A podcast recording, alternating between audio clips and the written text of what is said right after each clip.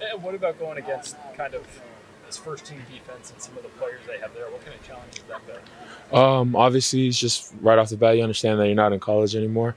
So uh, technique's definitely got to be improved um, when you're going against uh, more experienced guys. Um, so I say that's the biggest thing for me is just honing in on that and trying to trying to get better there.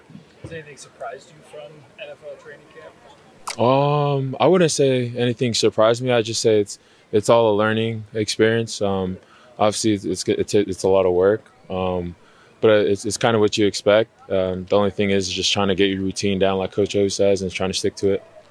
Mm-hmm. Tony, uh, how helpful was it to get familiar with the coaching staff at the Shrine Bowl and then be able to come here and, be able to work with the, the, coaches again? Yep, I mean it was definitely awesome. I mean I had a really good experience out in Vegas, um, and I you know it was a good exposure for me, and then also working with the Patriots, kind of understanding how an NFL uh, coaching staff works, and then uh, just to end up here as well, um, you know, I just felt comfortable already coming in.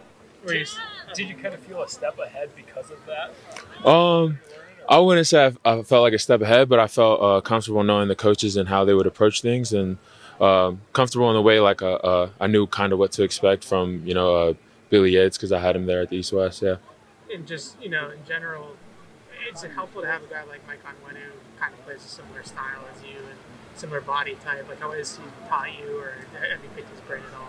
Oh yeah, most definitely. Um, not just him. I mean, the whole entire O line. There's a, a lot of knowledge over there, a lot of experience, and um, you know, kind of just trying to pick their brains and it, and uh, you know, whatever coaching tips they, they give me, I'm trying to you know apply it out there at team during team. So yeah.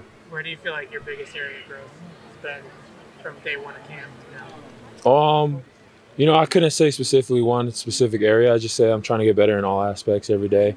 Um, you know, and I, I never try to think too much on uh, you know, what's my weakest part, my, my strongest part. I'm just kind of just trying to get better in all aspects and listen to the coaches What parts of your experience as a defensive lineman helped you now that you're on the offensive side? Um, I'd say just understanding uh, how defensive linemen want to play my blocks, play offensive blocks, how how they want to shed it, how you know what they're reading, uh, you know, shoulder and hand wise. So I'm say uh, with that experience, understanding how a D line, uh, you know, I, I kind of want to use that to my advantage. So yeah.